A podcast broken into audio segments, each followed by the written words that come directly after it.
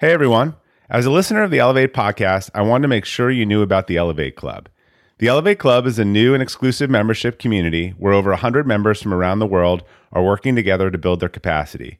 The Elevate Club is where I'm investing most of my time to connect with readers and listeners and answer their questions. Members of the Elevate Club get 12 months of access to a private Slack community for experience sharing and peer learning, private keynotes with me, monthly office hours, and free access to my courses on core values or remote work for up to three people. To learn more about the Elevate Club and sign up today, just go to elevate club.com. That's E L E V A T E club.com, or you can click on the link in the show notes. I hope to see you in the Elevate Club. If you tell a kid that they are not very good or not very successful or not very smart, anything, that starts to limit their expectations for themselves. But if somebody tells you, nope, you've got all the tools to be really effective, there's no excuse for you not being better than you're doing right now, I think it can cause any of us to raise our game a bit. You're listening to the Elevate podcast, and I'm your host, Robert Glazer. Join me as I talk to world class performers about how they build their capacity and reach greater heights in leadership, business, and life, and how you can do the same.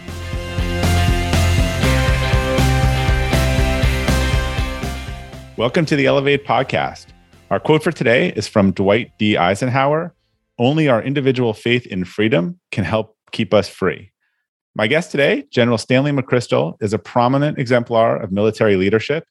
He is a retired four star general, the former commander of U.S. and international security assistance forces in Afghanistan, and former commander of Joint Special Operations Command, America's premier military counterterrorism force. General McChrystal is also the founder of the McChrystal Group, a senior fellow at Yale University, and the author of several New York Times bestselling books, including Leaders, Myth and Reality, and his most recent book, Risk, A User's Guide. General McChrystal, welcome. Thanks for joining us on the Elevate podcast.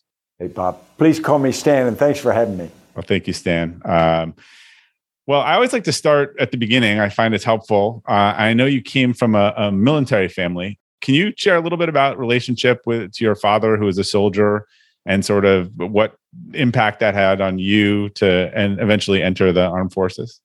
Absolutely.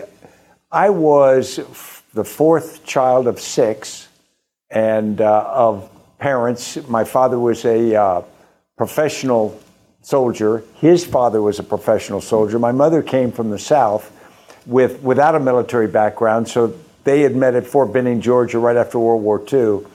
And so began this family, and, and it was a happy family. I had a great upbringing. My mother was very close to me and sort of a mentor to me, and my father was my hero. And he was a combat infantryman in Korea and Vietnam. And so for most of my life, I wanted to be him. And I think that was fortunate because not only was he a, a very competent and successful soldier, he was also a good person. As I've described to people, in all my life, I never saw either my mother or my father do anything wrong. And what I mean by that is I open the aperture pretty wide. They never took a parking place they shouldn't have. Hmm. They never kept extra change that was given to them by a clerk. They always treated people with respect and kindness. And to the degree I was able to, to pick that up and emulate it imperfectly, I think they were really good role models and inspiration for uh, for my life. Well, that also proves, I guess, the adage that what you do is more important than than what you say. I know a lot a lot of people's parents said a certain thing, but then they witnessed behaviors that didn't quite quite align to that. That's so true. It's it's funny. I had my wife and I have been married 45 years now, and she's also the daughter of a career soldier. So then I spent my career in the soldier, and we only have one son. But the thing that is most important to me now is that he, or now my three granddaughters that, that he and his wife have, have had, ever find out anything about me that embarrasses them. That they find out in reality I cheated on my taxes, or in reality I, I did that sort of thing. Because, as you say, I think it's your conduct that sets the best guidepost for the people that, that you hope to, to influence in some way. Well, that's an incredible standard, and and maybe one we'll talk about social media later, but maybe one positive aspect of it is that there's a lot of monitoring of of our behavior uh, out in public to keep us uh, a little more honest. So I know you then you made the decision to to attend West Point. You know, thinking about your time at West Point, um, what were some of the key leadership or performance lessons that you took away there that really stayed with you throughout your career? Absolutely. I, I, went into West Point at age 17 and sort of following my father's footsteps. He had gone 30 years before. But I didn't take West Point very seriously. It was funny. I, I went to West Point in the summer of 1972. My father had been in Vietnam, a couple of combat tours. And so I'm thinking that what I want to be is my father, I want to be a combat infantryman. And West Point is just sort of a temporary delay en route to, to go and to be that. And so I get to West Point. I'm 17. West Point at the time is 170 years old. I don't take it very seriously. They take themselves very seriously. And we have this clash of cultures. And, you know, sort of meathead McChrystal shows up. And I, I don't I see you ever being a meathead, but, but that's, yeah. oh, trust me. So in my first two years, my academics were terrible, particularly in math and, and related uh, subjects. And my conduct, my behavior was pretty bad. In fact, I got what they call major punishments or slugs four times in the first two years. So actually, the first year and a half. And so I was what they call a century man. You had to walk punishment tours where you put on a dress uniform on Friday afternoon or Saturday, and they count them by hour. And I did 128 hours, so I was more than a century man. And there were only a small number of people in any class at West Point that achieved that dubious distinction. So I got in a lot of trouble. I almost got thrown out for bad behavior. And then at the end of about my, my sophomore year, they call it yearling year there, a couple of things happened. One, I started dating Annie Corcoran at the time, who eventually became my wife. And so that sort of gave me a little bit more direction. I think I, I got enough scar tissue as a cadet. Maybe I, I decided that it was just getting too painful to be a troublemaker. And then at the beginning, the very first week of my junior year, or cow year, they call it there, we start the year, and I had a new tactical officer who had been a special forces officer in Vietnam, and he brought in each cadet for a one on one counseling session. And I remember sitting down with then Major Barato, and he says, I think you're going to be a great cadet and you're going to be a really good Army officer. And I remember trying to stand up and look to see if he had the wrong file. I said, no, remember who you're talking to here. I got in a lot of trouble. And he goes, nope, the stuff you've done doesn't equate to being a bad soldier. It equates to being a meathead at this point in your life, and we're going to work through that. And I remember he changed sort of my view of myself in an instant. And he also convinced me that here's somebody who had just sort of said, I believe in you. And that and those other factors I mentioned, I started to straighten out. My last two years at West Point, I did surprisingly well academically. One, math was behind me because you have to take yeah. that for. But also, I just had a different focus. And so my last two years at West Point were much less painful, much more successful. And I think set me up for starting my career as an Army officer in, in a much better state. But I, and I I give a lot of credit to Major Barato, later, later Major General Barato, for just being the kind of leader that that understood that at a certain point in your life you can you can do some things that aren't too bright. Yeah, that's also an interesting point. I think for a lot of us, right, we we really need a mentor to reach down and and raise the bar for us, right? It's as you look to yourself different, like who me, like so I feel like some after some parent teacher conferences, sometimes wait, wait, talking about our kid, and they always say, yeah, yeah, you know, the, you know, I was like, wait, they don't do this, this. I'm like, no, no. I'm like, I, well, if we get the worst of them, then I guess that's that's we're doing something right. Um, but yeah, I, I think sometimes just you know both that belief in you, but then also it's on like raising the bar for you on sort of thinking about what what you could be rather than I think so many people either either on purpose or inadvertently put us in a box or, or lower the bar of well you'll never be a x or a y. Like i i've dealt with so many people in, in business whose whose character was attacked by someone or someone told them they couldn't do something. And the the way that sits with them five or ten years later is is striking. Yeah i think it really sets a tone. And also they've proven i'm not an expert on psychology but if you tell a kid that they are not very good or not very successful or not very smart anything yeah. that starts to limit their expectations for themselves. But if somebody tells you nope you've got all the tools to be really effective. There's no excuse for you not being better than you're doing right now I think it can cause any of us to to raise our game a bit. Yeah, I love. Um, there's something that was a I think a child psychologist shared once at a EO or a YPO event, but I I think it's very relevant for leadership and feedback on the same principle. You should never praise or or you know say bad things about character versus behavior. So she was saying, don't tell someone they're smart or not smart. Like sometimes you tell someone they're smart, and that's permission to do you know dumb stuff versus you did something smart or you didn't do something smart much more around behavior. And i've always thought that that was a really really good point. I think that's a good point because we control our behavior. We right. don't control whether we're smart or not. Yeah her point was equally as damaging to tell someone they were just smart and so they didn't need to do any work as it was the the the opposite well, see, I never had that problem though. Nobody ever told me I was smart. So I still can't really worry. picture you as a meathead uh, doing keg stands. I don't know something about that that just doesn't doesn't oh, reconcile. Yeah. So so what? You obviously went on to have a, a decorated military career, uh, all the way to, to general. What was the sort of greatest challenge that you faced along that ascension? Was it at the beginning or or closer to the top? You know, it's funny. Um, I think the greatest challenges were later but my career is probably like many of the listeners. Uh, I started as a lieutenant and I wanted to be technically and tactically competent at my job. So I, I focused a lot on me. You know, how can I become a competent officer?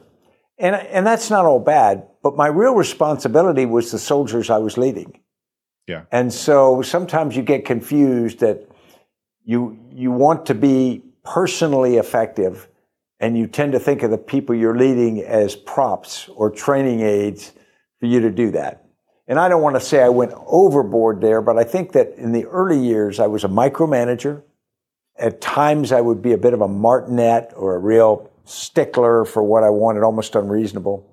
And as I matured and I started to learn that in reality, my role was not to be a great lieutenant or a great captain in the in the isolated sense, my role was to be a good leader for them because they were the people actually going to get the mission done. And it, it takes a little bit of experience, a little bit of scar tissue. It takes sort of reordering of understanding of how the organization actually works. I had to learn to listen to my non commissioned officers, my sergeants. I had to learn to shut up listen, take their advice, not always follow exactly what they'd say because I, I get a vote as well. But to understand that the collective wisdom in that organization really resides across a bunch of people, not just in the person who's the platoon leader or company commander.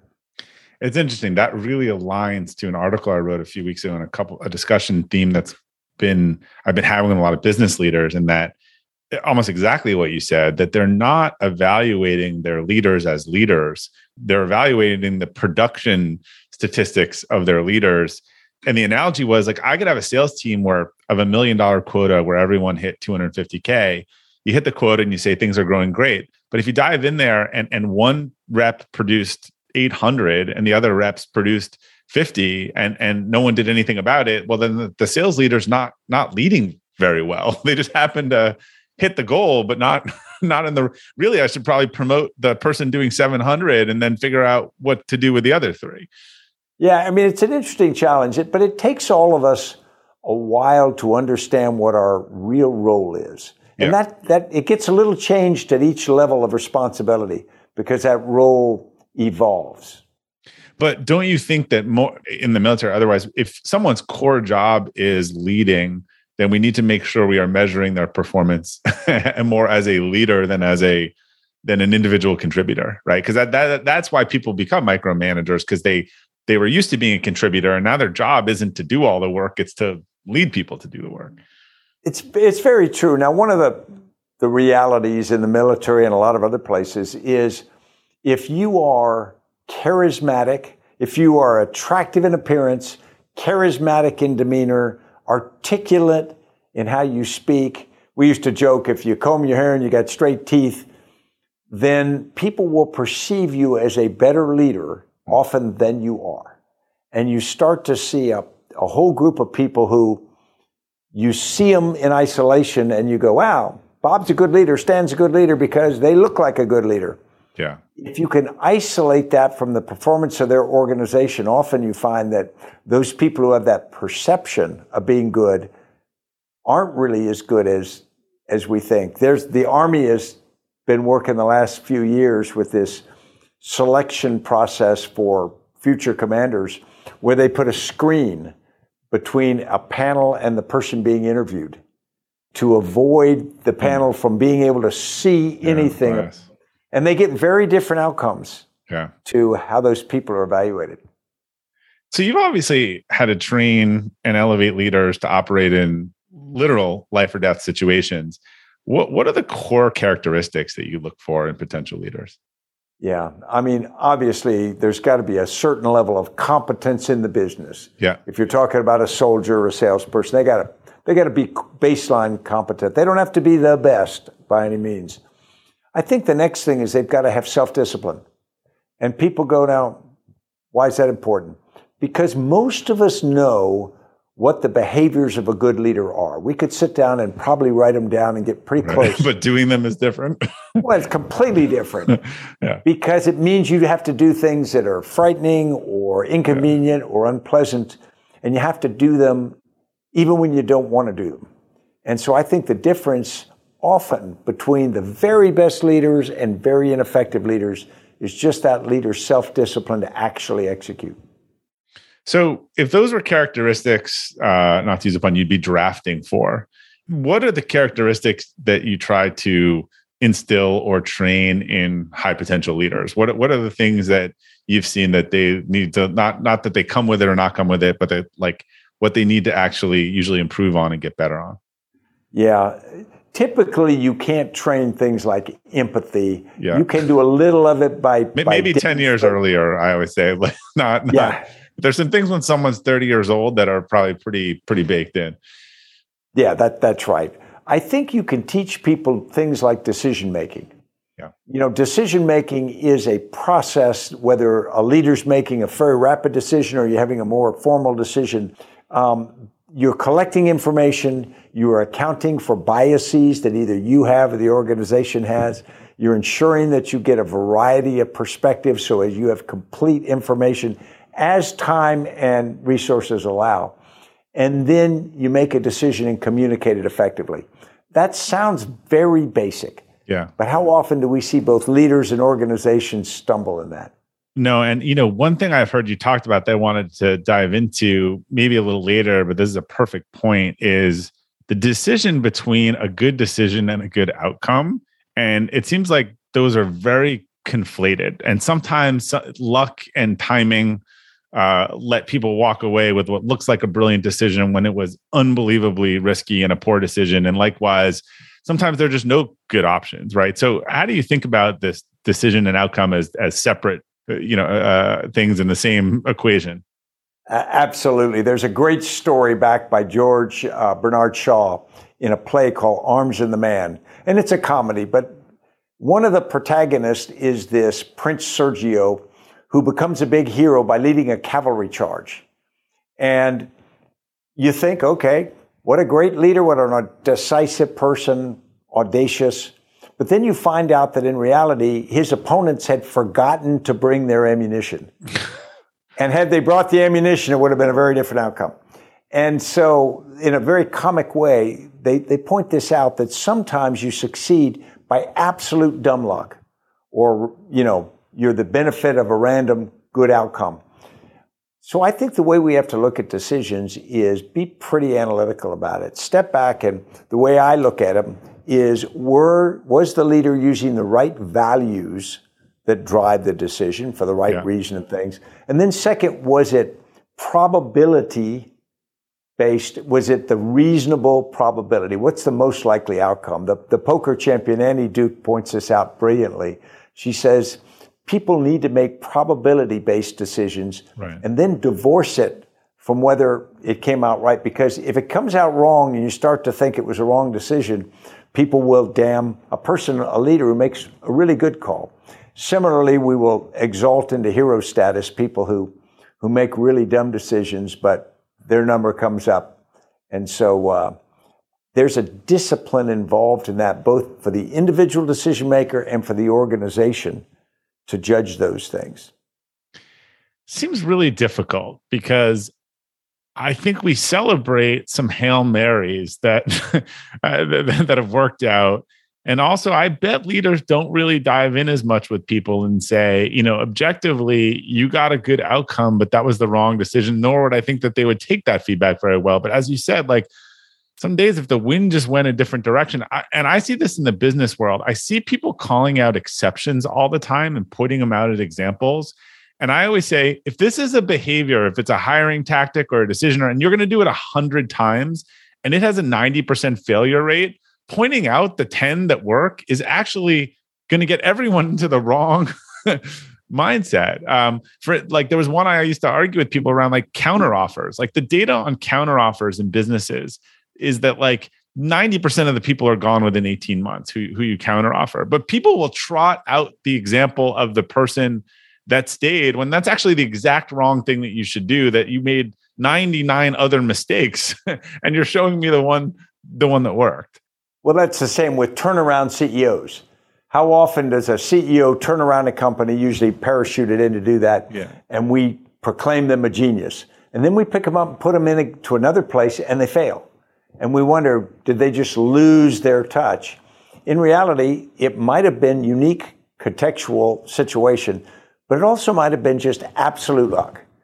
So if we look, if we step back and look at uh, those things, we need to be careful that we actually understand what happened. The military's got a process called the after action review. Right. They started it during World War II, and what they do is they dissect a firefight or a small unit battle after the fact. And what they found was every participant had a different view of what happened pretty significant different view. Yeah. And so just first understanding what actually happened and then figuring out why that happened, either positive or negative, was very elusive, but unbelievably important to figuring out what to do next.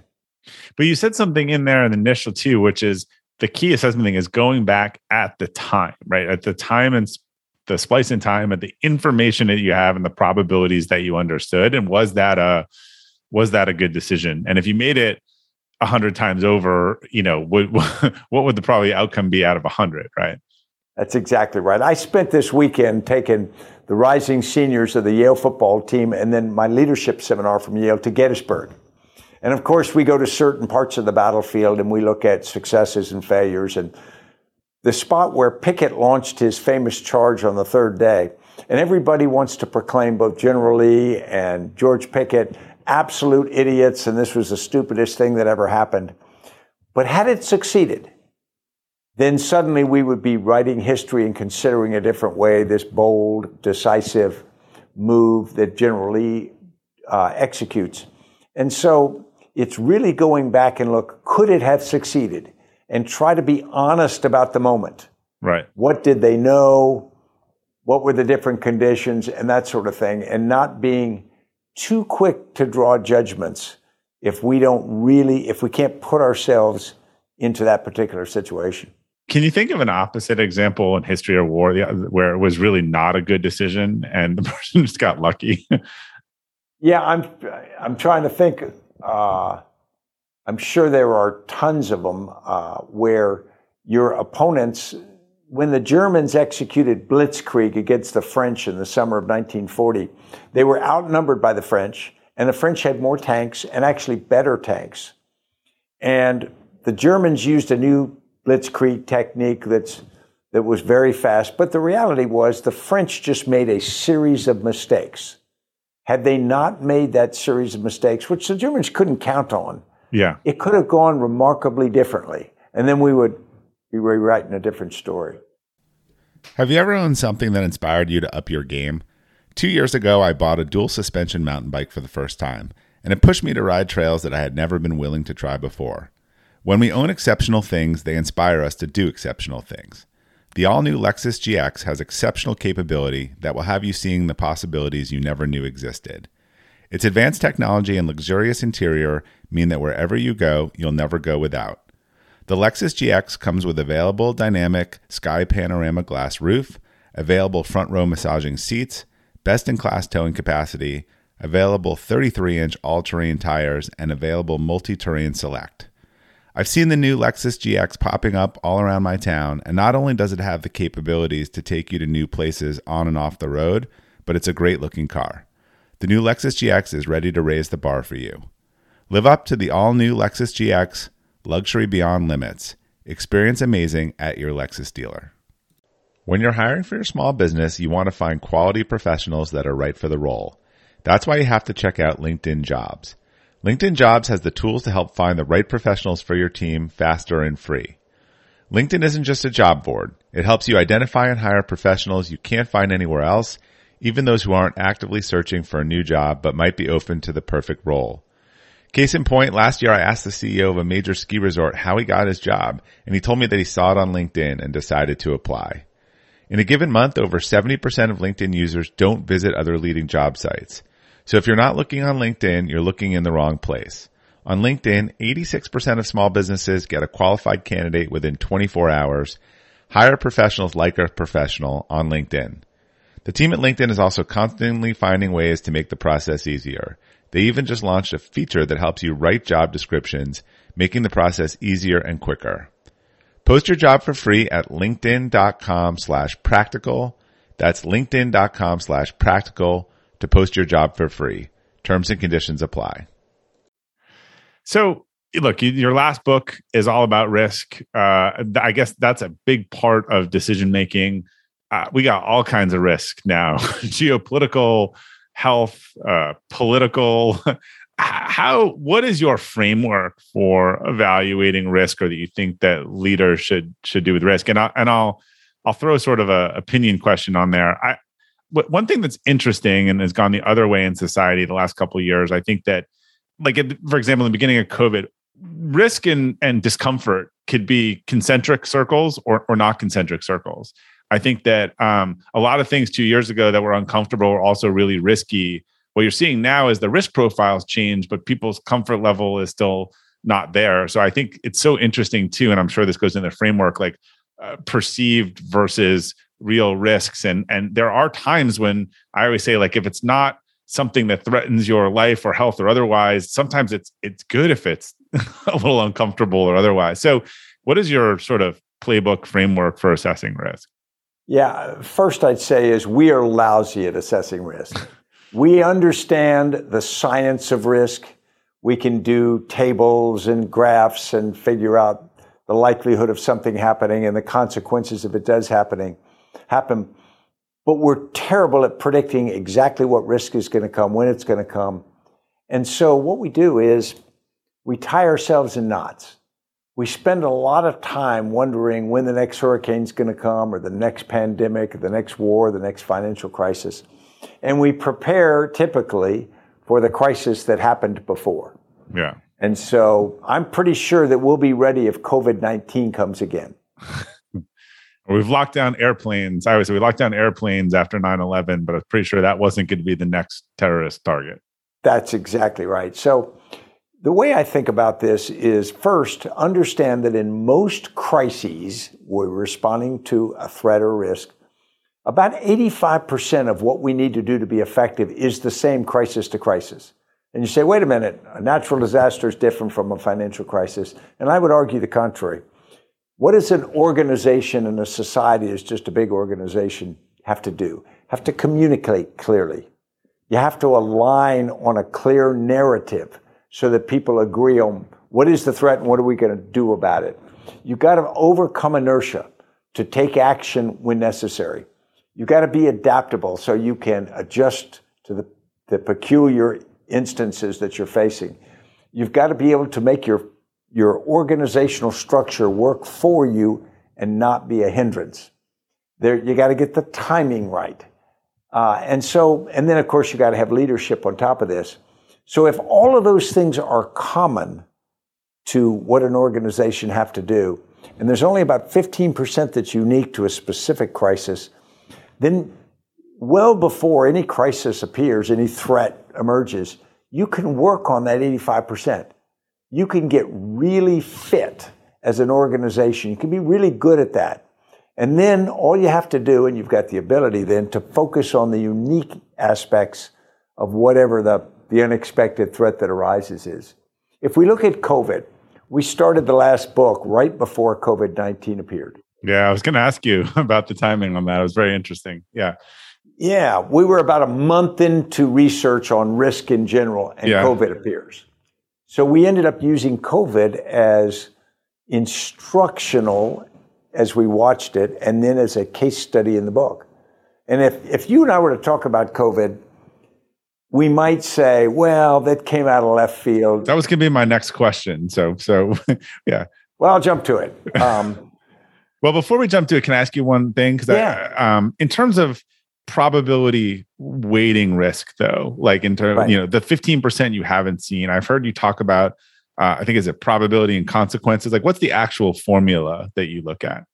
Yeah, I mean, the most simple is the probability of something happening yeah. You know, if I climb up on the roof, what's the likelihood I'll fall off? And the consequences if I do. Or if you don't, right? Yeah. yeah. If the probability stays low, even if consequences go high, we don't worry about it because we just assume it's not going to happen to us. Conversely, if the probability goes up but the consequences are low, we say, well, okay, if it happens, so what? Yeah. It's when they both go up that suddenly we buy insurance or we, we start to prepare ourselves and whatnot. But we're not very good at really assessing those. I really think it's more accurately portrayed as a mathematical equation threat times vulnerability equals risk, hmm. which means that if you can do away with all the threats in your life, your risk is zero because anything times zero is zero. But even though you're vulnerable, that's interesting. Yeah. Yeah, because there's just no threats. Yeah. Now, but but you don't control that. We don't live in that world. And you can't control them to a great degree. But your vulnerabilities, you have some agency over. And if you can reduce how vulnerable you are, even if the risks go up quite a bit, your overall risk is the product of the two, is manageable. It's lower. So the key thing, the lever you can pull, is clearly your vulnerability. How resilient can you make yourself as an individual and your organization?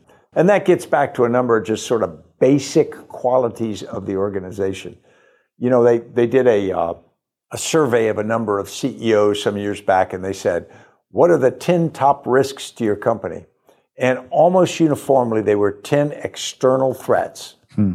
And then they look at companies that fail, and they find that well over 50% are internal. Yeah. And so the reality is they're looking out when, when the greatest threat to themselves is actually themselves. Well, that also gets to that other question I, I, asked you. And I think where people have a hard time changing their strategy as the facts change, right? So we've gotten different tools and different remedies and stuff throughout this pandemic, but some people, you know, have not viewed that as a change in the, the threat's not different, but the vulnerability level is different. And people have a hard time adjusting away from that. Is that is that sort of uh, what you think's happened? I think it's inertia. An yeah. object in motion ma- maintains its motion in the same direction and velocity unless something changes it. And it's hard for people to get their minds around something once they've started that conditions are different enough that they should either stop or significantly change direction. And I think in the case of COVID, because there was this confusion and when I say confusion, there were competing narratives. Yeah. So leaders were sort of buffeted by the fact that there were people telling them to go do a number of different things. It was easier just to start on something and sort of ignore the noise around you, even though part of it was very important signal because things had changed. Right. and there was a really interesting thing I heard a group of scientists say that there was a difference between science and policy. And everyone kept saying that, oh, you know, we're, we're sort of denigrating the science. And they look, the science has constantly changed. But policy people, like when they sell a policy, they can't, they're not, they have to be all in on it. So they've often stayed with that policy, even when the science changed. And it was a really interesting observation, right? Because if it, if I mean, we'll talk about communication, but if I if you go to the public every day and you change your story 180, let's say, and it matches the facts, it's really hard to get anyone to listen to you, right? But that's right. And if you think about it, we started to focus on the science of COVID 19, but in reality, the policy decision had to be made in a wider context. Correct. So you say there, there is a scientific threat, and we should it, which argues for certain actions or, or lack of actions. And yet, if you think the economic impacts and whatnot, sometimes you got to say, like putting soldiers in harm's way. I don't want to put soldiers in danger. But if I have to put soldiers in danger to accomplish my mission, that's what I will ultimately do as responsibly as right. I can. And so we, I think sometimes we wrap ourselves in this idea that we are following the science in reality, you should be following rational decision making with science as one of the inputs. So, when the books are written, and I'm sure there'll be numerous ones, what what do you think they are going to say about how the world handled COVID nineteen? What is what is your assessment on maybe what went well uh, and what what what needed some improvement from a leadership standpoint? I, I, think the first is there will be many books, and we won't settle on a single interpretation of what's happening. And this is probably the most dangerous thing of all. Yeah. Because coming out of COVID 19, we're going to have people who draw conclusions and push certain ideas that are dramatically different. Yeah. And so when we get to the next pandemic, we're likely to be even more divided in what we should do. I think the accurate books, the ones I agree with, which is the definition of accurate, uh, At least you're honest about that. Yeah, are going to say that we made some fundamental mistakes. We knew a pandemic was coming because they do come with a regular heartbeat. We knew what to do about it because we had experience with public health back way before the Spanish flu in early 20th century, but, but constantly. So we had the right answer to the test. And then we got this medical miracle of producing vaccines faster than any time in history. And you line all those up, and we should have been really effective. And instead, what we did was we allowed our lack of leadership or confused leadership. We allowed a truncated or divided response. We didn't fight COVID as a single nation or as a single globe. We fought it as a number of isolated states right. or municipalities, none of which had the resources to do effectively. And so by doing this, we had this disjointed defense, and we just got further and further behind the uh, the challenge, which the, as the pandemic grew, and then pretty soon the the ability to test effectively sort of went by the wayside because it was the virus had gotten so yeah, much momentum. Matter.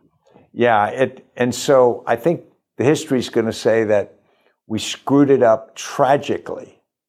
And there should be accountability for a number of people, not a single person. You can't pin this on any one leader or, or scientist or anyone else. All of us. We just didn't show, and I'm going to go back to the judgment or the self discipline to figure out what was best, constantly adapt to what changing information tells us, and then execute. As you said it, it's so obvious, but it never occurred to me. Like the concept of addressing a global pandemic, not globally, doesn't, by the definition of a pandemic, just doesn't make any sense. And we've seen that, like, what happens, you know, in London, it will just eh, three weeks later, it's going to happen here, right? It just, eh, eh, you, you get previews and, and warnings and I, how much of this was really hurt by the sort of movement towards uh, populism, nationalism, like over the last couple years, where people just weren't willing to work together? I think that was a huge factor. Yeah, there were some communication mistakes early, and and when we characterized the threat and whatnot, but then we fell right back on the political divisions and the idea that we would leverage popular, not just opinion, but emotion. Right. And we would make this a cultural issue in the United States and other places around the world. And I think we're paying a big price for that. Yeah, you know the the historical lesson that that always comes back. I thought of it. You know, Jim Collins' famous work on the the Stockdale paradox. And when I think about the U.S.'s response, and not you know not to get into politics, but the administration's response, the sort of accept the brutal reality. Like it didn't seem like we accepted the brutal reality early on. We tried to talk it away, explain it away, when we should have been doing that work that you said on. Okay, let we could be right or we could be wrong, but yeah, and we still see it to this day, right? There's a spike up, and there's not enough tests, and then it goes down, and no one builds up any tests for the next spike. just supply and demand are just it's so hard for people to do what they don't need to do when they when at the lull when it doesn't need to be done right for the next one. And, and that's true but we also should consider the political environment in terms of not just the the uh, partisan divide but just the nature of elected politicians. A pandemic requires action before you have exponential growth to really be effective Right. So a politician's got to expend resources, make potentially unpopular decisions before it's evident to all the population that we have a big threat. That is not how you get elected. That's right. We have, I always say, we have unlimited funds for disaster recovery, but no one will build a, a wall. Not the, not that That's wall. Right. I mean, a retaining wall or a water wall or a, you know, we'll do anything before it. I, I, remember reading that, you know, for years, the, you know, Texas Energy Commission told them, you got to insulate the pipes, you got to insulate the pipes and, and then this thing happens and everyone pretends like it's a surprise but it just you don't win any points for doing it when it doesn't need to be done and that's right. And if you do do it, and then the crisis doesn't occur, you're not there anymore. people get we wasted a lot of money, or you know, you're not yeah. in uh, position. All right, so this is a topic really interested to, to dig in with you because um, it's something I've seen. Like, you know, obviously, command and control leadership was the kind of dominant playbook of the military for decades or generations, and companies emulated this. But I think even a lot of your leadership and stuff I've read in this 2000 person call you used to do kind of every day, maybe we can talk about that. I probably have the numbers slightly wrong, but the military has been moving away from command and control for a while now, maybe a few decades. There's some businesses out there still running this playbook, and I, I don't think they're going to be around another generation if they don't change their playbook away. So I, have heard a quote you once said, which I love. I don't. This might be paraphrasing. It might be the actual. Uh, if you get there and the order I gave doesn't make sense, execute the order I should have given you. Um, can you sort of talk about this this change in in the military and and how it may or may not kind of need to, you know, move into the the rest of the economy? Absolutely. I'm going to go back in military history a bit yeah. to understand, to make people understand why the military thought this way. You go back to Alexander the Great or before, the challenge of military tactics was to get mass. That is to get enough of your force in a fairly concentrated area against the enemy so that you had superiority in that spot. You could break their line and defeat the enemy. And so from then on through history, leaders like Napoleon famously, other in our Civil War, were always trying to achieve concentration of mass at a point in time. And they thought to do that, what you had to do was do extensive planning and command and control. So these relatively poorly trained uh, and sometimes poorly educated soldiers could execute in a way so that in time and space, they are coordinated to achieve that mass.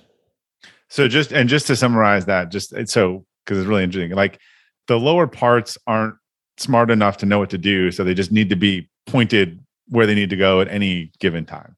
That's right. And it's yeah. the idea of a genius leading a bunch of idiots. Trickle down economics. That's yeah. right. In the First World War, you had, because of the trench system on the Western Front, you needed to achieve mass in artillery fire and attacking forces and then logistics. And all of this took immense amount of planning and then these very detailed, time driven orders because the communications were mostly wire telephones. They weren't very good in combat. And so they would write these very detailed battle plans that would say, this minute this happens, and people would, like moving chess pieces on a, a board according to a very set timetable. The problem is that's very inflexible and brittle. And once things start to go awry, if your organization is following that plan or centralized guidance, which isn't very adaptable, then suddenly you start being clunky and being ineffective and getting horrific outcomes. But that mass is what drove it. As we start to get in a, a more fluid environment where that mass can be defeated by the enemy once they identify it, you've got to suddenly have something that can pick up information at the more decentralized locations and then act on it within a broad context of what the military would call mission command orders. A general intent of what we're trying to achieve, and everybody out there do whatever it takes to best contribute to that. Uh, Admiral Horatio Nelson, before the Battle of Trafalgar, gave this famous instruction to his 27 captains. It said, No captain can do very wrong if they put their ship alongside that of the enemy. And what he was basically saying is this battle is going to be an absolute chaotic mess. So, in the absence of it staying orderly, get up to an enemy ship and destroy it, and you'll be good.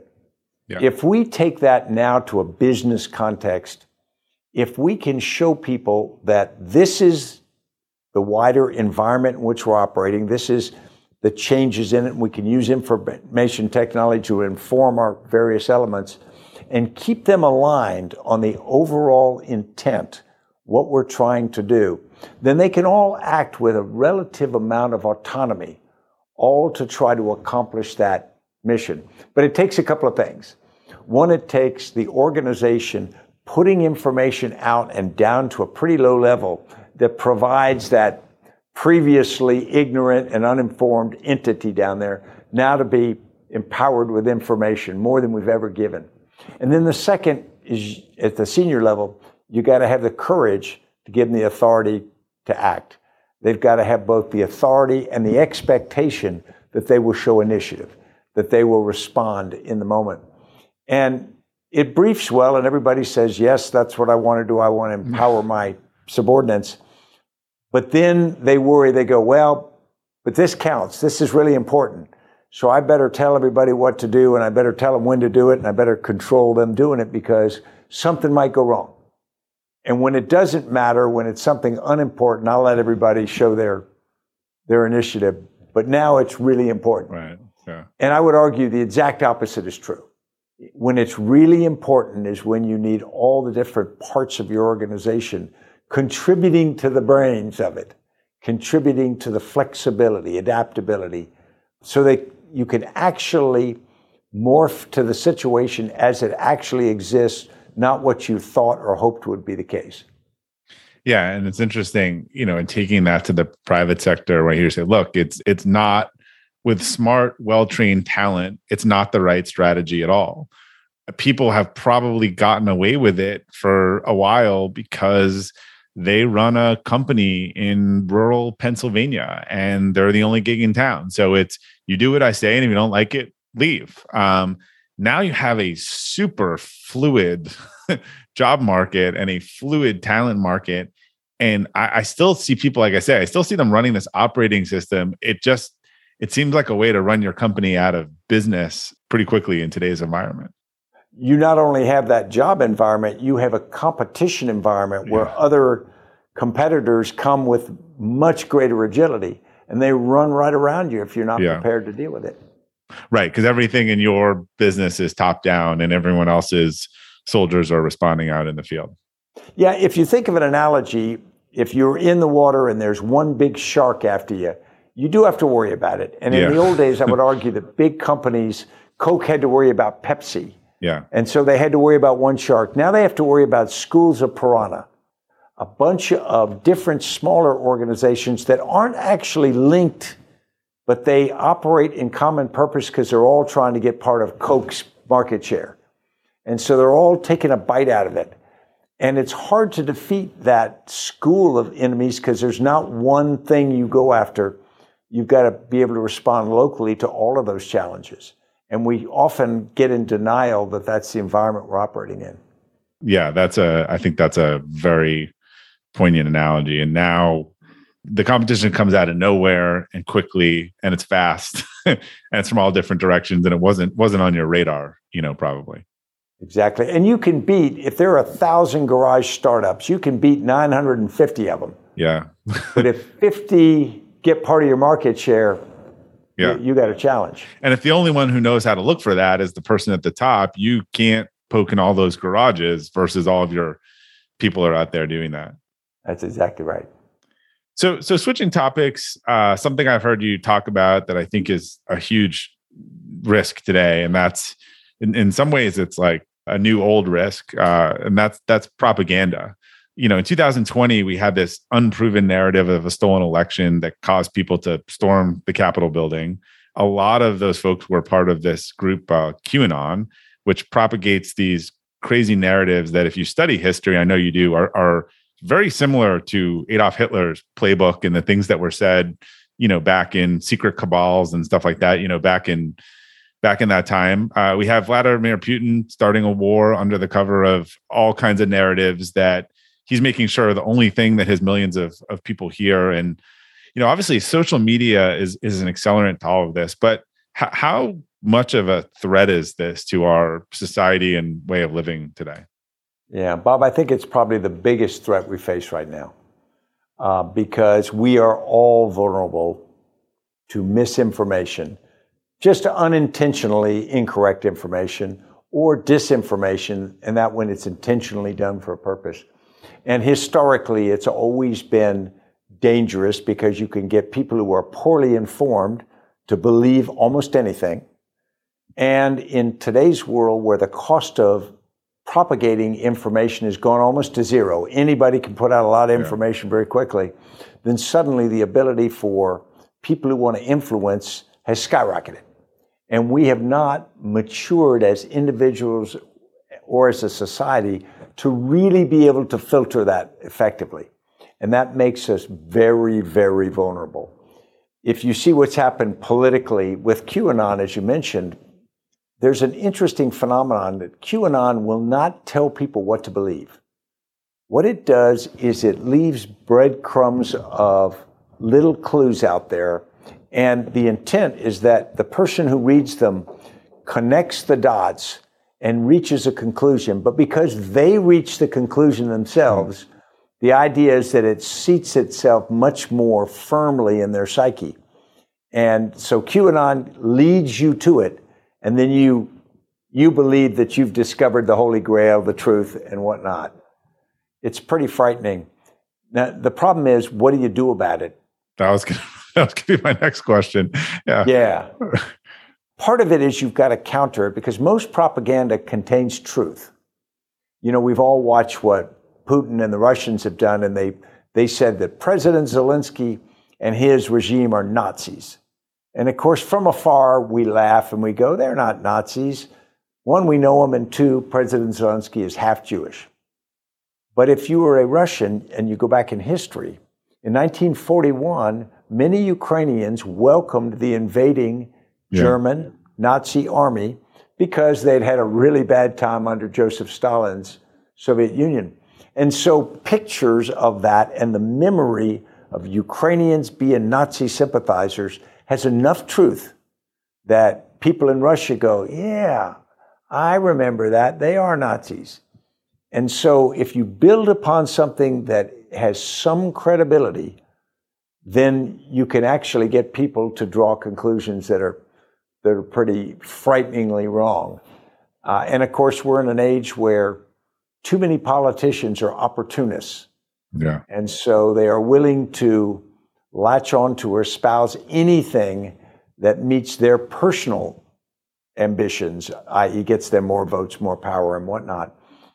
The, the danger is if I threw a scenario to you, what if for the next election on Sunday before the Tuesday election, we suddenly have this flood of information about you pick it, a Senate candidate in state Y.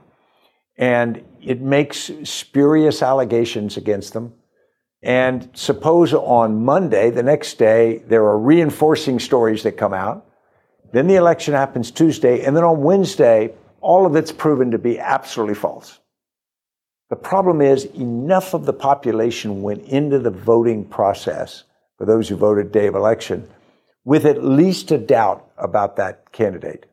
And it's not reversible.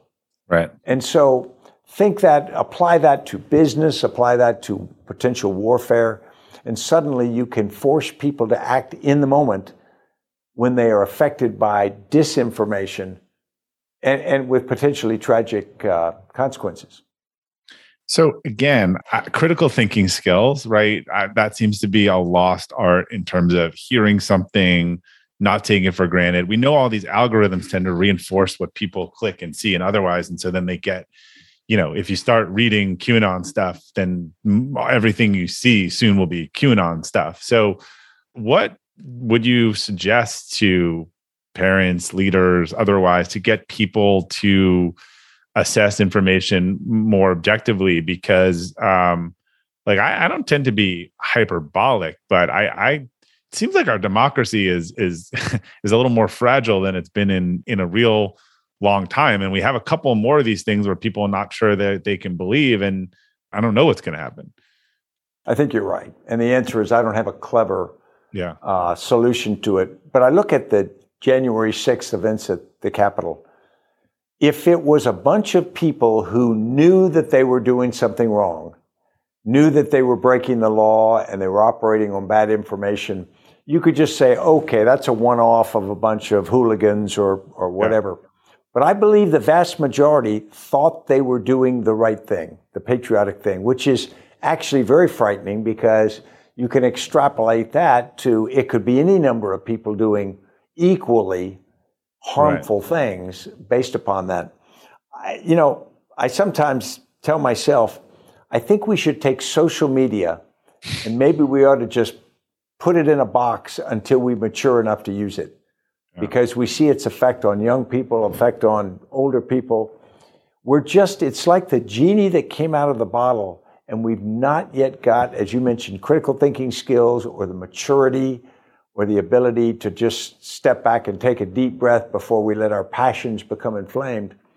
And so our technology is well ahead of our evolution as a species. Hmm. And it could kill us. It's sort of like nuclear power was. Right. People say we've got more ability to destroy ourselves than we do wisdom to, to control it. Well, I, I want to ask you because there was there was a story I heard you share, and I think it's interesting. We expect the fringes to be fringe, right? Uh, sides. Um, but I, you shared a story about Martin Luther King and sort of the civil rights movement, and, and where he went after the the middle ground, where we said, look, like the most dangerous was the people not saying that stuff at the fringe was was fringy, and that seems to be the real story uh, in a lot of this, where the people you consider kind of smart, rational, decent people, well, they don't want to get on the wrong side of a vote or otherwise and so they're just not willing to call black and white white uh, and you know this is a hammer and this is a circle. That seems to be the most dangerous thing i've seen. When i we i expect radical people to act radical. I, I guess it's when i think the people that should know better don't speak up um, it, it just reminds me of some of these historical quotes you know then they came then they came for me. Yeah i think that's an absolutely fair analogy. If you go back to the rise of the Nazi Party in Germany as they got into power, and suddenly they started to put limits on the Jews, there was violence and whatnot. Uh, a lot of the German population was frightened by it.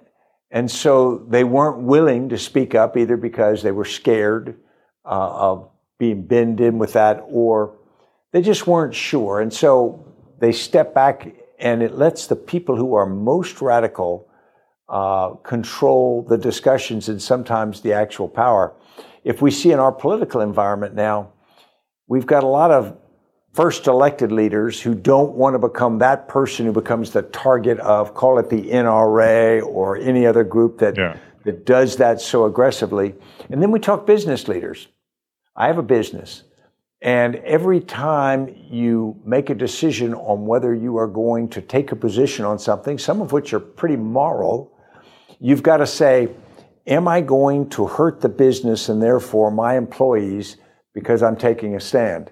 Or is it, I always say, is it appropriate for my business to have a deci- uh, an opinion? That's right. When I have hundreds of employees with differing opinions, right? That's right. Yeah. And it, it will get a lot of leaders of society to be silent and they will rationalize that I can't have a, an opinion on this because it's not good for my business. Society is not just political leaders, it's all leaders in yeah. society. And we ha- I think we have some level of responsibility to decide when we should step up and, and take a position. Well, can you explain the strategy that you talked about? I think it was one of your books that that uh, Dr. King used in in that realm. Yeah, Dr. King, and the famous example you're citing is the letter from a Birmingham jail in 1963. And what had happened was a number of white clergymen who actually were sympathetic to the civil rights idea had written a letter and they'd said, You're pushing too hard, you're being too aggressive, be patient. And Dr. King came out with a brilliantly written letter, which all of us have, have read many times. And he basically argues we can't be patient. Things won't change if we are patient. And the most dangerous opposition to the cause of civil rights is not the outright segregationist. It's not the Bull Connors kind of cop that, that's yeah. in front using water cannons. It is the passive white leader who stays on the sideline and urges caution and doesn't push hard enough. And I think we've all got to ask ourselves in those cases when are we in a Dr. King moment? When should we step up and take a, a uh, serious position on something that it might be more comfortable or safer to sort of stay behind on? Yeah, as you said that, I just felt it was the exact analogy of, you know, you could swap out the sort of democracy and in, in terms of, you know, an anti, you know, looking the other way as people clearly from both sides do things that are anti-democratic and i think the problem sometimes is you're like oh well, i'm on the winning side of this one right but then when you don't say anything you know and then you see the same tactic weaponized by the other side uh, you know pretty soon it, it's all chinked away um, and and that's that's where i think the leaders have to step up i mean and say this is just not democratic well, it's a little like mob rule. Yeah. Because if you can get the mob to run at somebody's house and and burn it down or tar and feather them, as has happened in times past, then you can get them, or at least, if not them, their peers, to be a little bit less likely to speak up. And that happens with the cancel culture today. Yeah. That happens with lots of different social media fueled gang tackling.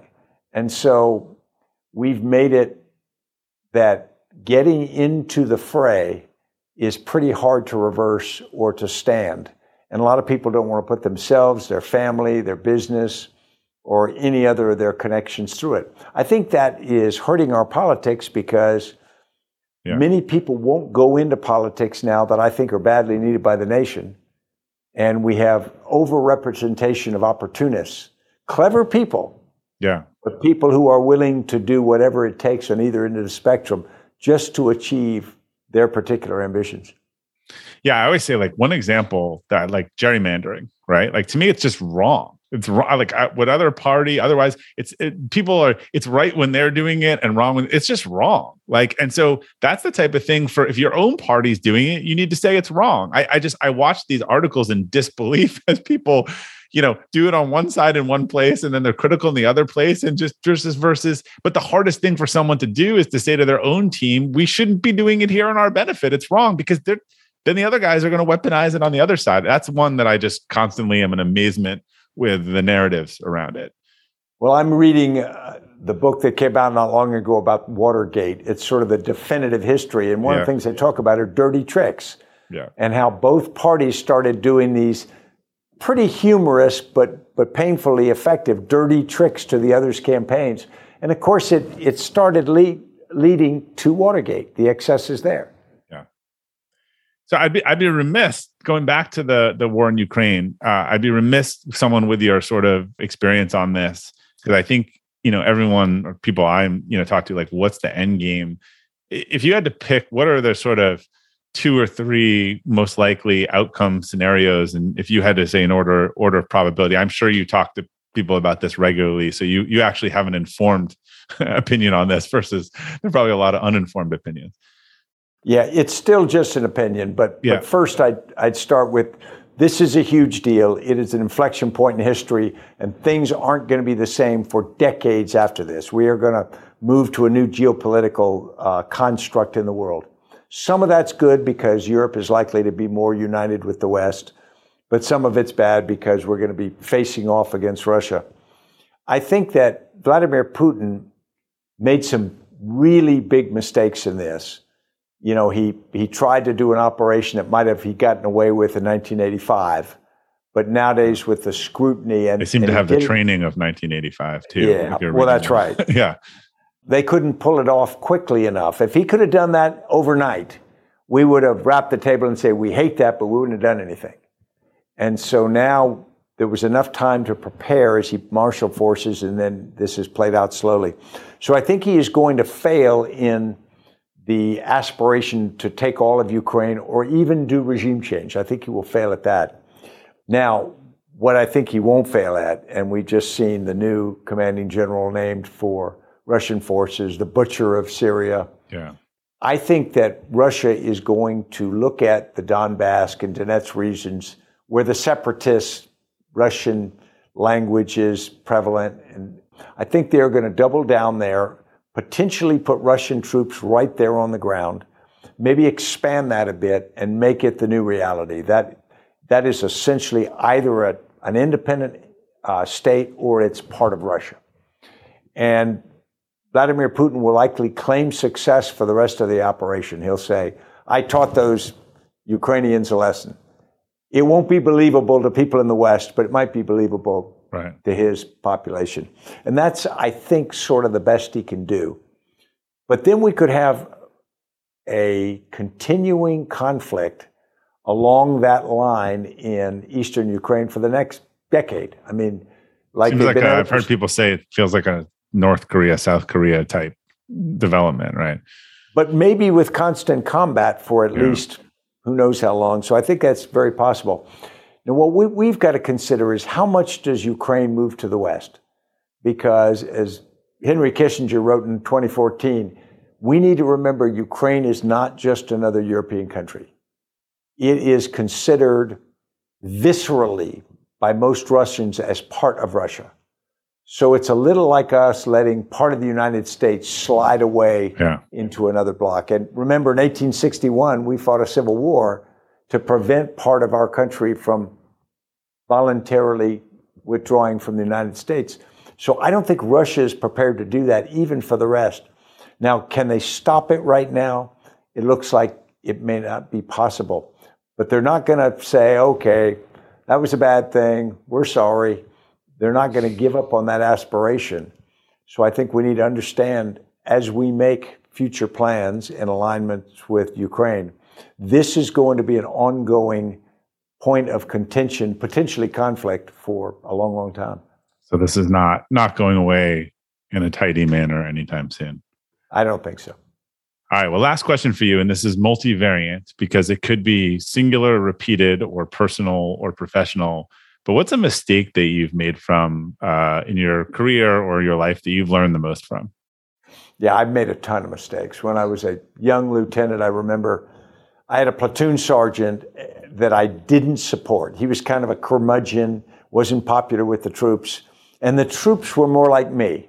The troops were sort of uh, lower class, little hipper, closer to me demographically. And I supported the paratroopers over the platoon sergeant, and I undercut him.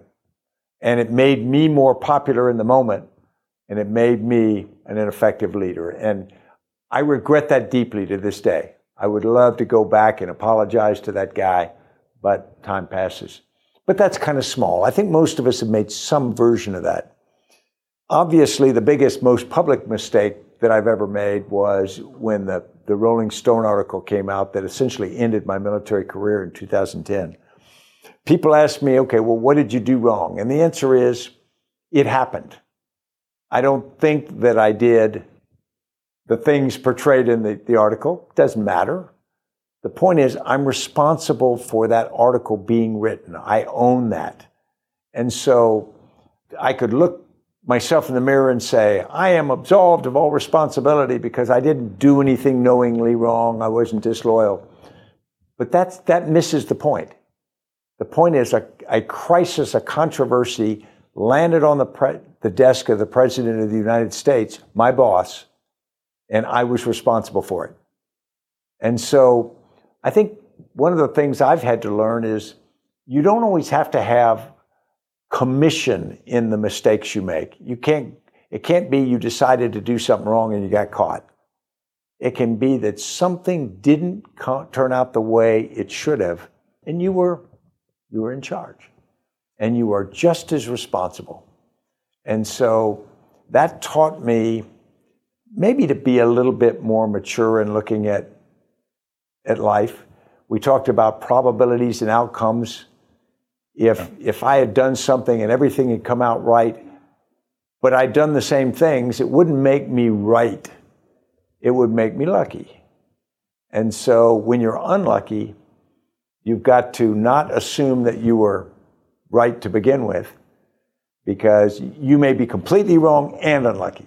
And so I guess that's what I've, I've learned along with our conversation earlier.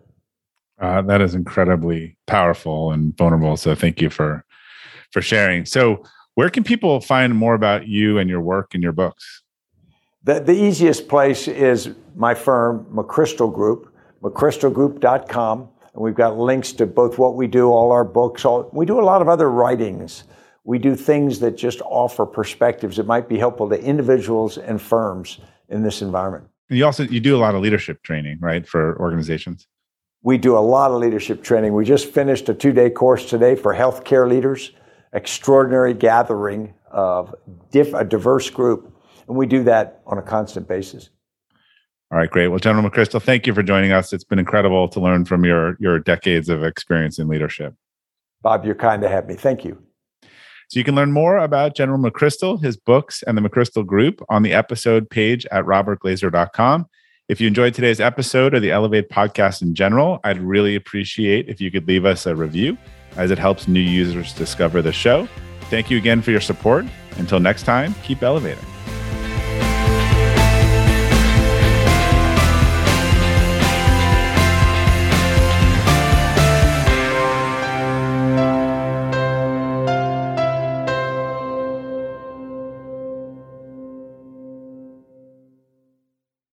This episode is brought to you by the Yap Media Podcast Network.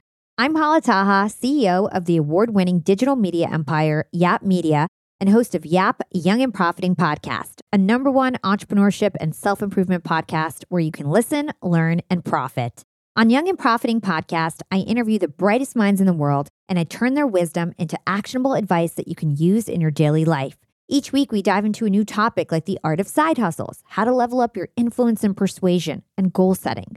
I interview A list guests on Young and Profiting. I've got the best guests, like the world's number one negotiation expert, Chris Voss, Shark Daymond John, serial entrepreneurs Alex and Leila Hormozi, and even movie stars like Matthew McConaughey. There's absolutely no fluff on my podcast, and that's on purpose. Every episode is jam packed with advice that's going to push your life forward. I do my research, I get straight to the point, and I take things really seriously, which is why I'm known as the podcast princess and how I became one of the top podcasters in the world in less than five years. Young and Profiting Podcast is for all ages. Don't let the name fool you. It's an advanced show. As long as you want to learn and level up, you will be forever young. So join podcast royalty and subscribe to Young and Profiting Podcast, or YAP, like it's often called by my YAP fam, on Apple, Spotify, Castbox, or wherever you listen to your podcasts.